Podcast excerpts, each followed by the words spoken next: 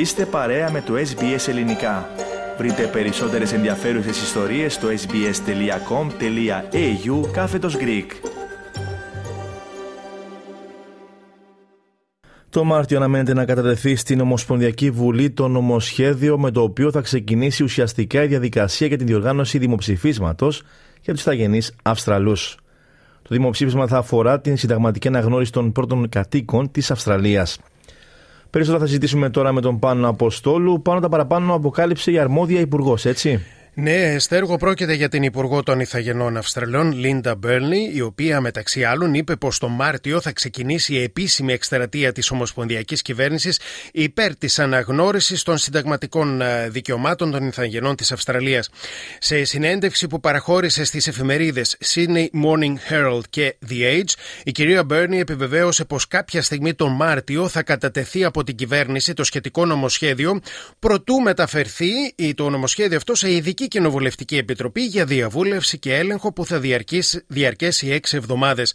Στη συνέχεια, το νομοσχέδιο με τις όποιες τυχόν τροποποιήσεις, η κυβέρνηση θα επιδιώξει να το περάσει από το Κοινοβούλιο τον Μάιο.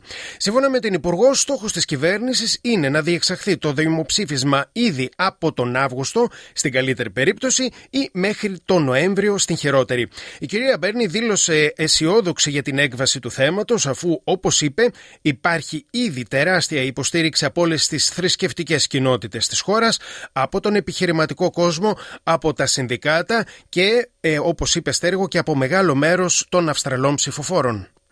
Τι γίνεται τώρα πάνω με τους φιλελεύθερους, καθώς δεν έχουν πάρει ακόμη θέση στο θέμα; Η Υπουργός των Ιθαγενών Αυστραλών ελπίζει πως ο αρχηγός της Ομοσπονδιακής Αντιπολίτευσης, Πίτερ Ντάτον, θα υποστηρίξει τελικά την εκστρατεία του ναι. Σύμφωνα με την κυρία Μπέρνι, ο κύριος Ντάτον θα λάβει τις αποφάσεις του για το δημοψήφισμα τον Φεβρουάριο.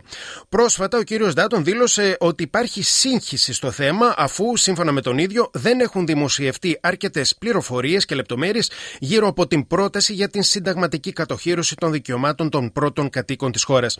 Ο κ. Ντάτον έχει πει ότι το Φιλελεύθερο Κόμμα θα οριστικοποιήσει τη θέση του μέσα στο νέο έτος.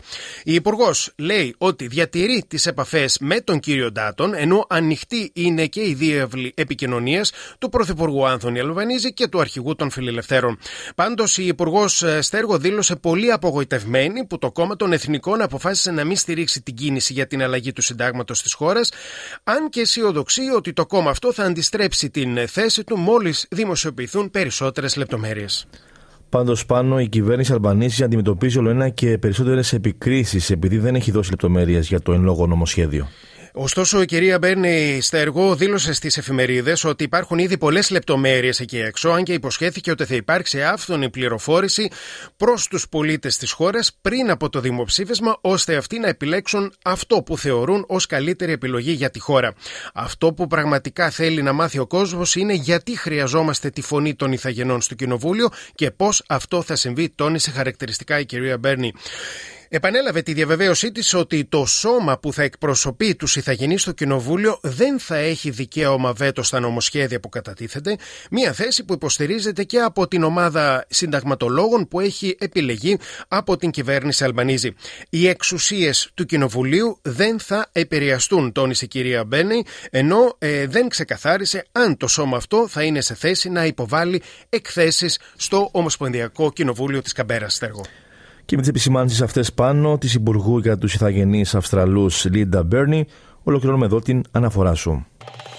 Κάντε like, μοιραστείτε, σχολιάστε, ακολουθήστε μας στο Facebook στο SBS Greek.